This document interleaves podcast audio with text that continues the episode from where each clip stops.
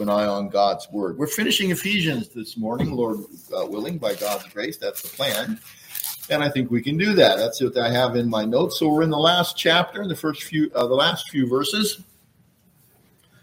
An interesting passage, beginning at verse 21. Paul, you know, he wrote this. This is a prison epistle. I didn't really emphasize that as we were going through it. But Paul was in prison in Rome. He was awaiting his appeal to Caesar. If you've read the book of Acts, you know what that's all about. And as he was waiting there, he uh, was chained up to one of the Praetorian guards, waiting to hear from Caesar. He was, we would call today, under house arrest. Uh, but he had some freedoms and he could have visitors. Uh, if you read the book of Acts, actually the last chapter of Acts, you can find out exactly where the uh, the apostle Paul was as to his location and what was going on in his life. So we read here in um, verse 21, he says, But that you also may know my affairs and how I am doing, Tychicus, a beloved brother and faithful minister in the Lord, will make all things known to you, whom I have sent to you for this very purpose, that you may know our affairs, and that he may comfort your hearts. Peace to the brethren, and love with faith from God the Father and the Lord Jesus Christ. Grace be with all those who love our Lord Jesus Christ in sincerity. Amen. Let's pray. Father, we ask you now to bless us, open your word to our hearts and minds, and please open our hearts and minds to your word that we would really truly receive it into the very depths of our beings and not just be like the shallow ground where the word was there for a little while but bore no real fruit. And then also we wouldn't be like those in whom the, the word was snatched away after, right after they heard it. But we pray, Lord God, that you would remove all hardness from our hearts and help us to really hear and receive, believe, and obey your word, Lord. And I pray that the words of my mouth and the meditations of all our hearts would be acceptable in your sight through Jesus Christ, our Lord and Savior. Amen.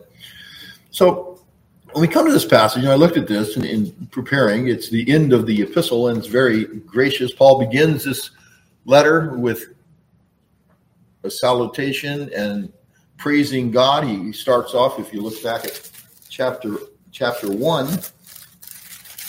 I'm not going to go through the whole epistle, so you can relax.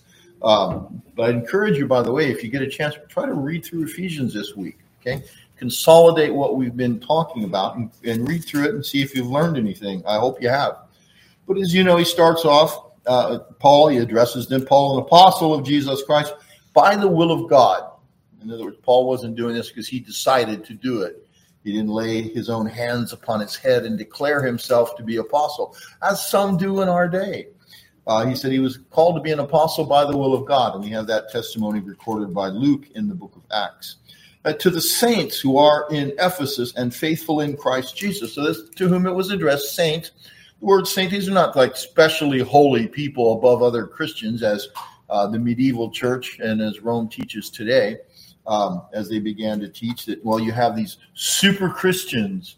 Um, saints, the word just means holy ones. Uh, hagioi is the Greek word. Hagios is the word for holy or separated unto God. And we've talked about that, I think, in the past, that both the Hebrew word uh, kadosh or kadesh and the Greek word hagios, uh, both of those are translated as holy. They have at the root meaning the idea of separation. And that means if you're a believer, you are a saint. You're separated from the world. And I've mentioned this plenty of times because I've been around a lot of people that understood that part quite well. The part they didn't get is you're not just separated from the world, you know, like I don't drink, smoke, or chew, nor hang around with them that do. That part they have down. But what they fail to get, and this is a fault of all of us at times, they were separated unto God. We're separated unto Christ. That is, we belong to Him. So, in being holy, that means you're separated. So, that's to whom this is written. And you notice that comes up at the end of this epistle in the verses we read. But he says, To the saints who are in Ephesus and faithful, as believers. And I love that word faithful because it doesn't just mean believers, it means believers who are living according to it. You know, it's one thing to say you have faith, it's another thing to be faithful. And so he writes to the saints and faithful, meaning believers in Christ Jesus. And that in Christ Jesus has to do with that spiritual relationship of believing in Him, having the Holy Spirit indwell you. You know, when we speak of the Holy Spirit being present, the Holy Spirit, He's not physically present. God is a spirit and He also transcends the creation. But locally, you can say He is at work in your heart and you're present. So He's present with you. But when we speak of being or the Holy Spirit indwelling us, we mean He's operationally present. He's working in us. Okay. Uh, he's not like trapped inside your heart. I know little children sometimes when we tell them to, have you asked Jesus into your heart? You know, they're not quite sure what that means because how do you do that? I remember as a young believer, I was being told that I needed to open the door of my heart so Jesus could come in. And I was like, how do you do that?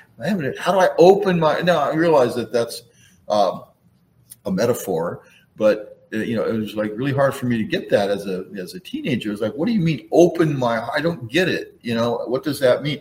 Well, I found out that the Lord's the one that opens your heart. Remember Lydia when Paul preached to them in Philippi? That means He opens your understanding, your heart, makes you willing. It's a wonderful idea and phrase, and it's certainly not contrary to Scripture uh, that we ought to open, pray, and ask Him to do it. He's the only one.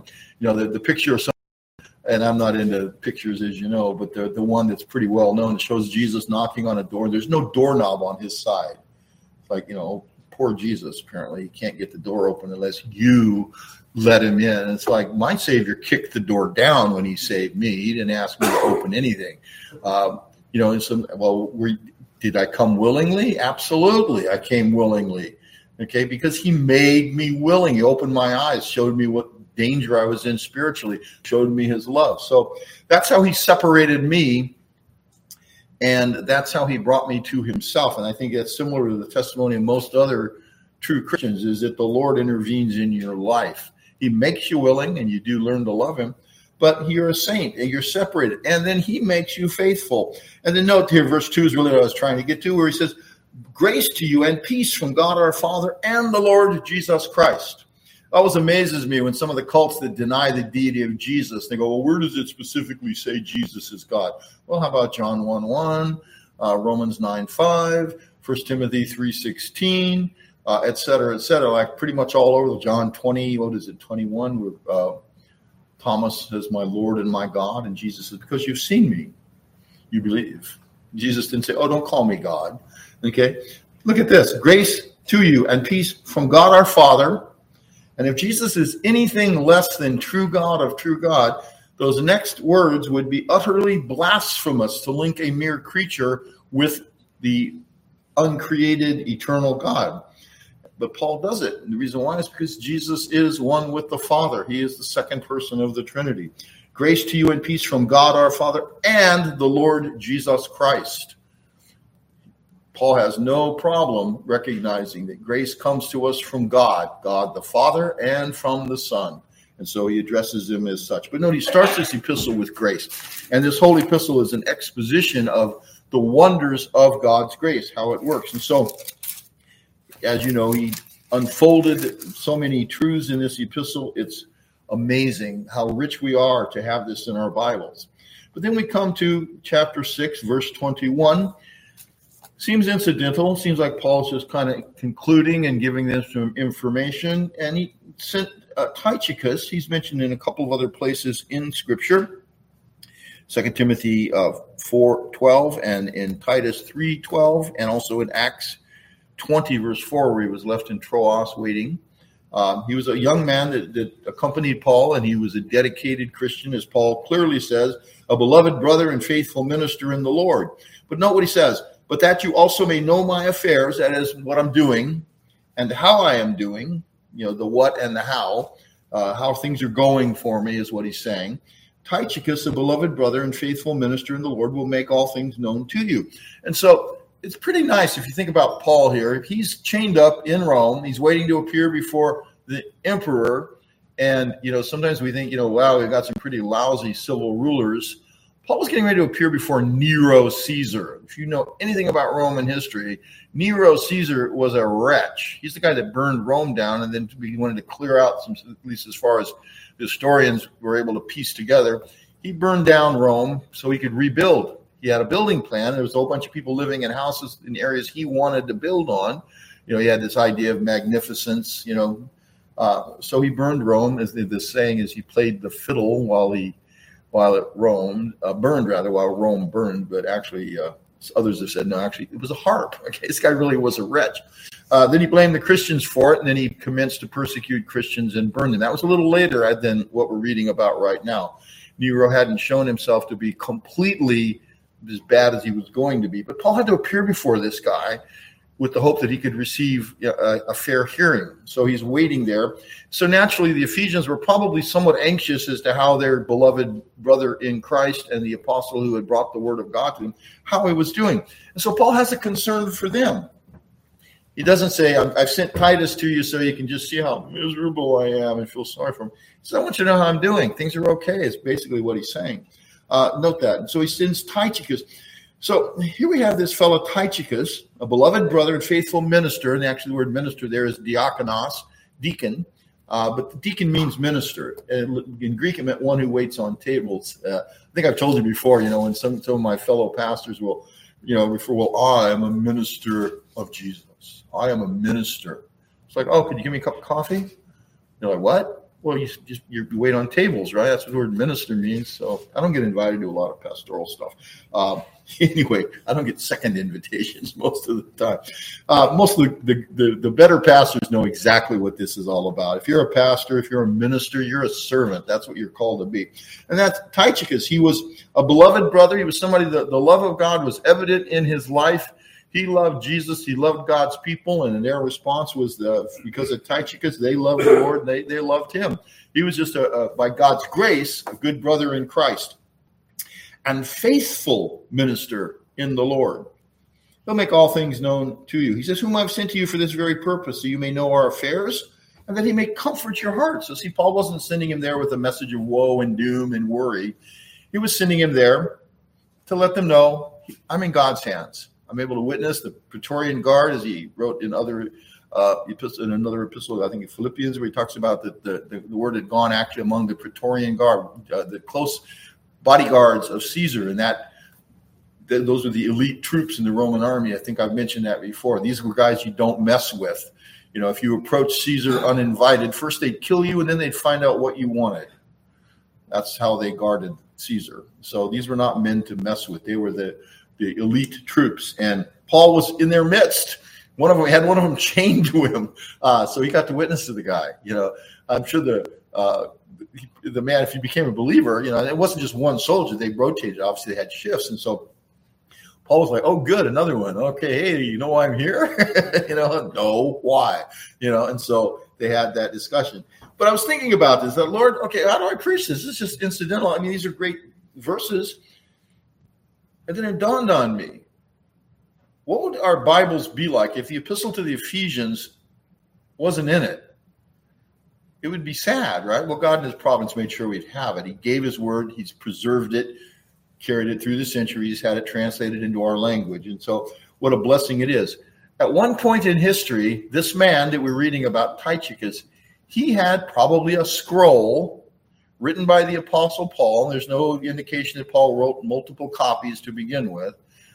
The book of Ephesians was entrusted to one man, one faithful man, to go from Rome all the way over. Now, if you leave Rome, you get on the ocean probably in a boat, or you could go overland too. The Roman Rome's Roman roads were secure. The Rome had, you know, the Pax Romana, the iron heel of Rome, made sure that people were safe. They said in the days of the Roman Empire, a woman could walk on a road from one city to the next alone and be left alone, generally speaking. If anything happened, if people were robbed or women were hurt or things were done, the Romans would find the nearest city, go there, tell them, turn over the people that did this so they can be executed or punished. If the town balked at it, then they burned the town down. Next time something like that happened, or somebody heard about it, they said, no way. So the towns would police themselves because you don't mess with Rome. Okay. They knew that. And it's like, that's kind of brutal. Well, they didn't do that all the time. They only had to do that once in a while, and then word gets out. Okay. And that's kind of how the Romans governed. So Tychicus might have gone overland. We're not told how he got there. More often than not, though, it seems he probably would have taken a ship from Rome and then gone today what we call Turkey, which is Asia Minor, and Ephesus is right on the coast there. Uh, remember that in Revelation, the seven churches, there's a circuit there. Ephesus is one of them. And so he took this letter by ship or overland to the city of Ephesus. Paul entrusted it into his hands. And I thought about this is that, wow, was one faithful person. The epistle of the Ephesians was committed into his care, and Paul knew that God would work in this young man, get him there, cause him to be faithful. And so it was pretty wonderful when I started thinking about that. It's how, you know, what are we doing in our generation? And how much does God's plan and purpose depend upon you? You might think, well, I'm not, I'm pretty unimportant. I don't read anything in the scripture that tells me that Tychicus thought he was super important, but Tychicus knew it was necessary to be faithful. He was with Paul in Rome. Paul could, you know, give it to him because Tychicus didn't stay away from Paul. Paul writes elsewhere, like in Second Timothy, that a lot of people had stepped away from Paul because hey, he's in jail and you know he's been there for a while now. And if if he was really correct, wouldn't he have been out a long time ago? And you know, he's just this Paul guys. I don't know, you know. So, but Paul had others that stayed with him. If you read Second Timothy, which was the last letter Paul wrote before uh, after his second imprisonment before he died, Paul mentions this. But some stayed with him. Tychicus was one of those guys. He wasn't ashamed to be with Paul. Tychicus knew Paul's preaching the gospel. He's in chains right now because he loves Jesus and he's done what is right. He's been lied about, falsely accused, and they were going to kill him. He appealed to Rome, and so as a Roman citizen, they took him to Rome, and that's what he's waiting for. So Tychicus was there, and Paul called him in one day and said, "Hey, I just wrote this. I need you to get your traveling clothes on, and uh, need you to go to Ephesus and deliver this. And also, here's another epistle." Uh, to the Colossians. Uh, I need you to take that also. So Tychicus, being a faithful minister and a beloved brother, undoubtedly said, "Absolutely, wow. When do you want me to go?" You know, and I don't know all the details of that. I'm just kind of figuring these are things probably had to have happened. And so Tychicus came in. Uh, I'm sure the Roman soldier had heard, you know, and Paul uh, maybe read it to Tychicus, said, "Here's what the letter says," so you're aware of it. You're mentioned in it. So. Um, uh, you know, the, that one Roman soldier that was there. By the way, you know, it was written in Greek, and Greek was the lingua franca even of the Roman Empire. Uh, they, they say if you find the official decrees and things, they did speak Latin in Rome, but most anything that was intended to go outside of Rome in the Roman courts was in Greek. So Greek was very well known in the in the Roman Empire. So I often wonder, uh, the, one of the first people to hear this epistle was probably a Roman soldier. You know, I don't think Paul stopped and asked him. By the way, you know, how do you spell predestination? Uh, but the fellow heard Paul writing as he, as he wrote this, and uh, various soldiers would have heard it. So now Tychicus gets called in because he's a faithful brother.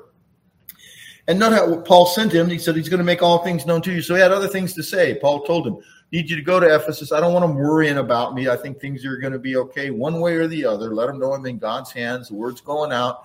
Uh, you know, maybe he had a date by that point and was told, Here, here's what, when the hearing will take place. I get to go before Caesar. History tells us that Paul did go before Caesar the first time. Nobody that accused him showed up. And so Caesar heard the case because Paul was a Roman citizen. And Nero Caesar said there's no evidence. He was probably acting on the advice of counselors, but he said, This is dismissed. You can go. You're free. But shortly thereafter, within about two or three years, when Nero started targeting Christians, this guy Paul was running around in that area and, and elsewhere. And so uh, they had him arrested. And the second time, it wasn't because the Jews had charged him, it was because Caesar didn't like the fact that he was preaching against the Roman gods and teaching, you know, faith in Christ and that Jesus is Lord, not Caesar in that sense. And so then Paul was beheaded. Uh, and so that that was um, at the end of Paul's life. Paul was, you know, he's probably around. Some say he was probably around in his late fifties or sixties when he was martyred. So at this point, though, he wants them to know things are okay. And he says, I've sent him to you for this very purpose. Also, Tychicus understood Paul's authority. Paul was a real apostle, not like these phony baloney ones that are running around today telling people, don't question anything I say because I'm an apostle. Okay. Uh, my Bible tells me to test the spirits, prove all things, hold fast that which is good. When someone tries to use their office to make me not look into what they're teaching or not question it, it's like You say you're acting under the power of the Holy Spirit. Well, the Holy Spirit in First John tells me to test the spirits whether or not they are of God, because many false prophets have gone out into the world. When Jesus wrote to the Ephesian church in the book of Revelation, he said, You have tested those who say they are apostles and are not, but are liars, and you have found them to be false. So when someone shows up and says, Well, I'm an apostle, you can't question anything I say. It's like, want to bet? Okay, but Paul was a legitimate apostle. Paul uh, preached the gospel. God had the actual sign miracles uh, happen in Paul's life. We've read elsewhere the healings and the miracles that Paul did to confirm the word, not to you know put on a religious sideshow. Uh, in Mark, at the end of Mark's gospel, because of the day and age we live, it's important that you know these things. So we're told at the end of Mark's Gospel, chapter 16 and verse 19, we're told this is after Christ had commissioned him. So then, after the Lord had spoken to them, he was received up into heaven and sat down at the right hand of God. And they went out and preached everywhere, the Lord working with them in the note and confirming the word through the accompanying signs. Note that. So, why? What were the signs, the miracles, and wonders that he mentions earlier in the chapter? Okay. He said, "In uh, these signs will follow those who believe. In my name, they will cast out demons. They will speak with new tongues." That doesn't mean they're going to babble incoherently and then pretend that it's really the Holy Spirit speaking in them. They're going to be able to speak in languages, and that gift in Acts very clearly. Those were known languages. All the languages are named that they were speaking, and they were earthly languages. Um, and they were that was a gift. It'd be like all of a sudden if the Holy Spirit gave you the ability to speak and understand French or Swahili or Navajo. That's a really hard language even for the Navajos to learn. Uh, all of a sudden, you have the ability to speak in that language fluently and to preach the gospel. That's what that is. That's what that gift was in the early church. By the way, again, I digress from the digression. When people say, "Oh, well, I speak an angelic tongue," really, that's interesting because the only place an angelic tongue is mentioned is in First Corinthians chapter thirteen and that's where Paul says, Though I speak in the tongues of men or of angels, but have not love, I am nothing. Paul didn't say I speak in the languages of angels. He said, If I could, but didn't have love, or if I did and didn't have love, I am nothing. And by the way, in my Bible, every time an angel speaks, it's in an intelligible language, it's simply eloquent. And so, what does it mean to speak in an angelic tongue? It does not mean to babble incoherently and claim, well, that was the Holy Spirit speaking in me. No, that was you making up stuff. Okay. And then when someone prays for the interpretation, they just wait and then out of their own hearts, they start saying, oh, well, thus saith the Lord. Used to always be in King James English back when I was young because everybody was reading the King James Bible. But now when they give their false prophecies and their false interpretations of the incoherent babble, it's now in modern English because everybody's reading the, you know, most everybody anyway is reading modern English translation. So, uh, it's just phony and it's fake and it's not real. And even though the people doing it might be sincere, they are sincerely wrong. So, back to our text. They will speak with new tongues. They will take up serpents, and if they drink any deadly thing, it will by no means hurt them. They will lay hands on the sick, and they will recover. We see this in Paul. He was bit by a serpent, nothing happened. Uh, you know, laid hand on the sick, they, they recovered. But note again, down to the last verse there okay that they went out and preached everywhere the lord working with them and confirming the word through the accompanying signs. Amen. So like i told one fellow years ago because he said well what do you do there? They're doing miracles. So i'll tell you what i do. I do what god's word tells me that the miracles were given to confirm the word. All right?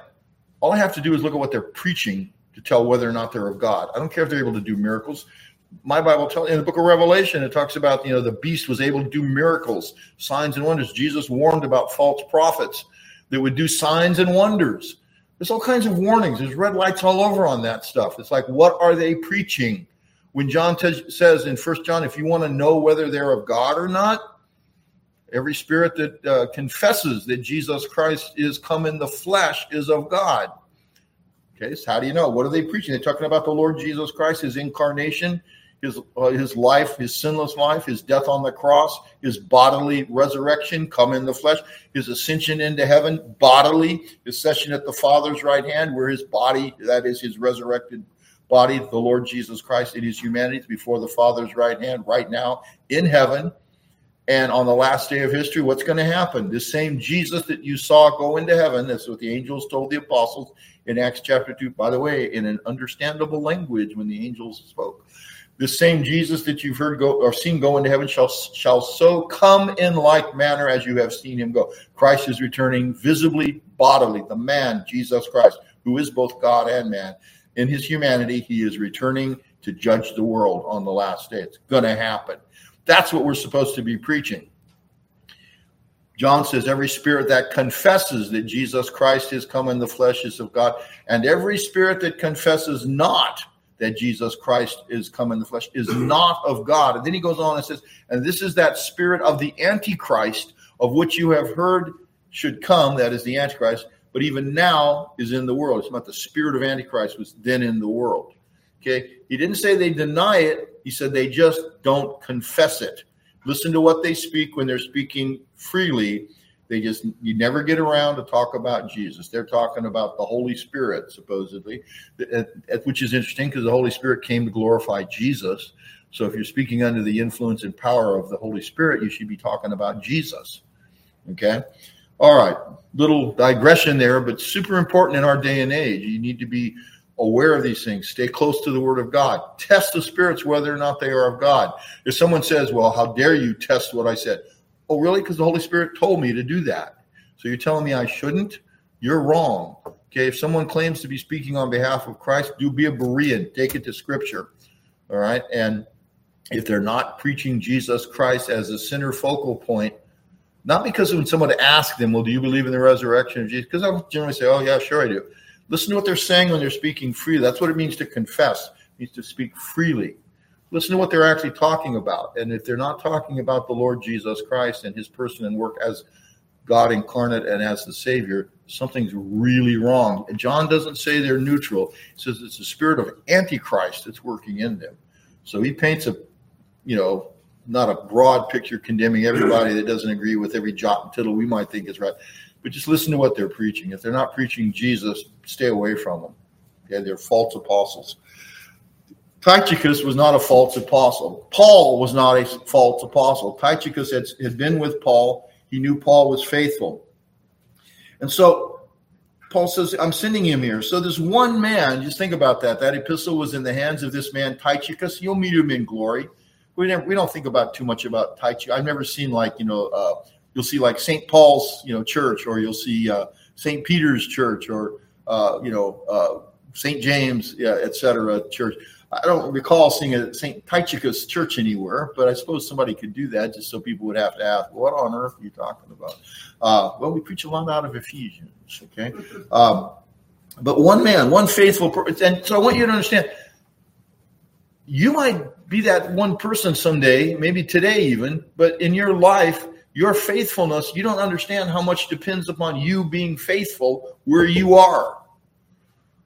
We read about Tychicus and say, Oh, what a wonderful. That's what God wants all of us to be like faithful. Note that a beloved brother or a beloved sister. Faithful. By the way, Phoebe, who was a servant of the church in Cenchrea, that's right across the, the Corinthian, the little isthmus that connects Corinth to the mainland. Corinth was on one side, uh, Cenchrea was on the other. She was a, a servant there. Some say deaconess, but you know she was a servant there. She was entrusted with the book of Romans. Paul gave it to her, and as a faithful servant of Christ, he knew I could trust this young lady because she took it to the Roman church and said, "Here, I have a an epistle from the Apostle Paul," and they opened it up and read it and say, "What will come of this?" Beloved, the Reformation started when Luther read Romans. Okay, and, but that at one point was in the hands of one young lady that was faithful so don't underestimate your value in the kingdom of God. Be faithful where you are. If you have opportunity to speak to someone of Christ, do it. You don't know what'll happen. You know, D.L. Moody preached, and and you know, from what we know, there were thousands of people saved by the ministry of D.L. Moody. And it's interesting if you read his autobiography, an interesting thing comes up. The man that witnessed to D.L. Moody, led him to the Lord. Nothing wrong with saying that. The guy told him the gospel, and D.L. Moody became a Christian. That man was a shoe salesman. I believe it was in Chicago, around there.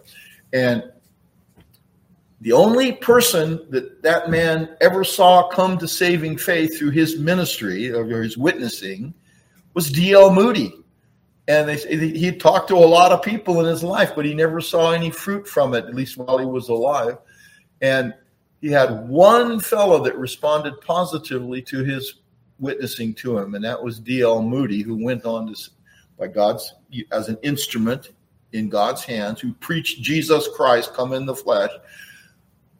Thousands upon thousands of people came to know the Lord Jesus Christ. One man was faithful. He didn't see a whole lot, but that one day, this guy, D.L. Moody, came in probably to buy a pair of shoes because the guy was a shoe salesman and the fellow witnessed to him and told him about Jesus, and it changed Moody's life. And then God called Moody to preach. So you may think like, "Oh, God's not using me." Beloved, be faithful. You go out and you know if you've got trees in your garden that bear fruit, go out and talk to your tree. You're California, you probably do that, right? Most people think we do. Um, you go out and you talk to your trees, right? You probably don't actually, but your tree's not going to say much to you. And if you ask your tree, "Tree, are you aware of the fruit that you bear?" What's the tree going to say? Nothing. Trees are not aware of the fruit they bear. That's not necessary for the tree to bear fruit. Some say, well, the tree has to know that it's bearing fruit. No, it doesn't. It just has to get its roots down into the ground and be nurtured. So, what do you need to do? Get your roots down. That means the Bible, God's word. Okay. And it has to do with fellowship in the church and being taught, being instructed in your home and in your uh, community you know believing community but it means being nurtured and strengthened and so get your roots down and god will have you bear the fruit that he wants you to bear okay the fruit of the spirit every christian has that peace love joy gentleness meekness long suffering etc okay but as far as bearing fruit and witnessing just be faithful you might be like that man that led dl moody maybe just feel like nobody listens to me don't worry about it okay be faithful there might be one. And besides that, one man sows, another man waters, and another man reaps. You don't know where you're at in the process. You may be the one that, that waters the seed somebody else planted. Maybe it was that person's mother or father or sister, brother, or friend. Somebody told him years ago. You come along and mention, hey, you know, Jesus really does love sinners and he'll save you if you'll turn to him and trust him. You may be the, and maybe that'll be what the Holy Spirit uses to change their heart. Tychicus was faithful. So Paul concludes with, by talking about Tychicus, but he says, Peace to the brethren and love with faith from God the Father and the Lord Jesus Christ. Again, he has no problem including Jesus with the richest blessings from God, but he wants peace to the brethren. He doesn't say, eh, Peace for me. Now, Paul liked that. He asked them to pray for him. But he says, Peace to the brethren and love with faith. No, peace, faith, and love. Okay. Why? Well, Paul really loved Jesus. I think that's evident if you read his epistles. Okay. Paul really loved Jesus. And the interesting thing, not only did Paul love Jesus, he wanted everybody else to love Jesus also. Okay.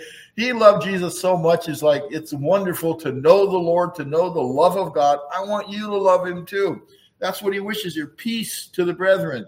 That is peace with God, peace of conscience, peace with other people, and love with faith that is trusting in the Lord, knowing his love. We love him because he first loved us from God the Father and the Lord Jesus Christ. And then Paul concludes, usually just says, uh, uh, grace be with you. Or, you know, uh, here though he says, grace be with all those who love the Lord Jesus Christ in sincerity. Now, that in, sincerity is a Latin word. The Greek word actually is uh, uh, aphtharsia, means incorruption. But sincerity is a good word. It means without mixture. It literally means sin, which is without in Latin, and uh, sere uh, or sincere. Uh, yeah, sere means wax because sometimes they'd add wax into things to cheapen it a little bit, like they'd water down wine. Sincerity means it's not mixed up, it's not got something added to it. So Paul says, Grace be with those who love the Lord Jesus Christ in sincerity. The original is in incorruption. That word is translated in immortality elsewhere, but it means something that doesn't decay. Uh, grace be with those who love the Lord Jesus Christ, we could say, with a love that doesn't fade away. Why? Because it's nurtured by the Holy Spirit. And so, Paul, with these, these beautiful benediction, this wish of peace and love and faith and grace from the Father and from the Lord Jesus Christ, he concludes this epistle, and we can do no better than simply say, Praise God for his mercies and the grace that's given to us, and may God purify our hearts, get all the junk out of them, so that we can lo- love the Lord with all our heart, mind, soul, body, and strength, as God spoke in Deuteronomy 6 4 following, long time ago. So, grace be with all those who love our Lord Jesus Christ in sincerity, with incorruption, with a pure, enduring love. And that's Paul as he writes that, and then Paul wrote that one Hebrew word, which means truth, or one kind of like saying yes, and that's the word amen. So that's a Greek word there. It's amen. That's a Hebrew word written in Greek, translated into English. So that's how this epistle concludes. And so may God's grace be with us, and may He so work in our hearts that we can truly love the Lord Jesus Christ in sincerity, with incorruption, with an enduring love. Why? Because we know His love to us, which is enduring and eternal. As He said, I've loved you with an everlasting love. Let's pray. Our gracious God and Heavenly Father, we ask you to be with us now. Work in us that we might be faithful, Lord, in all things you've called us to. And we pray you confirm your word by sealing it to our hearts in obedience and true faith. And this we ask, Father, in Jesus Christ's name. Amen.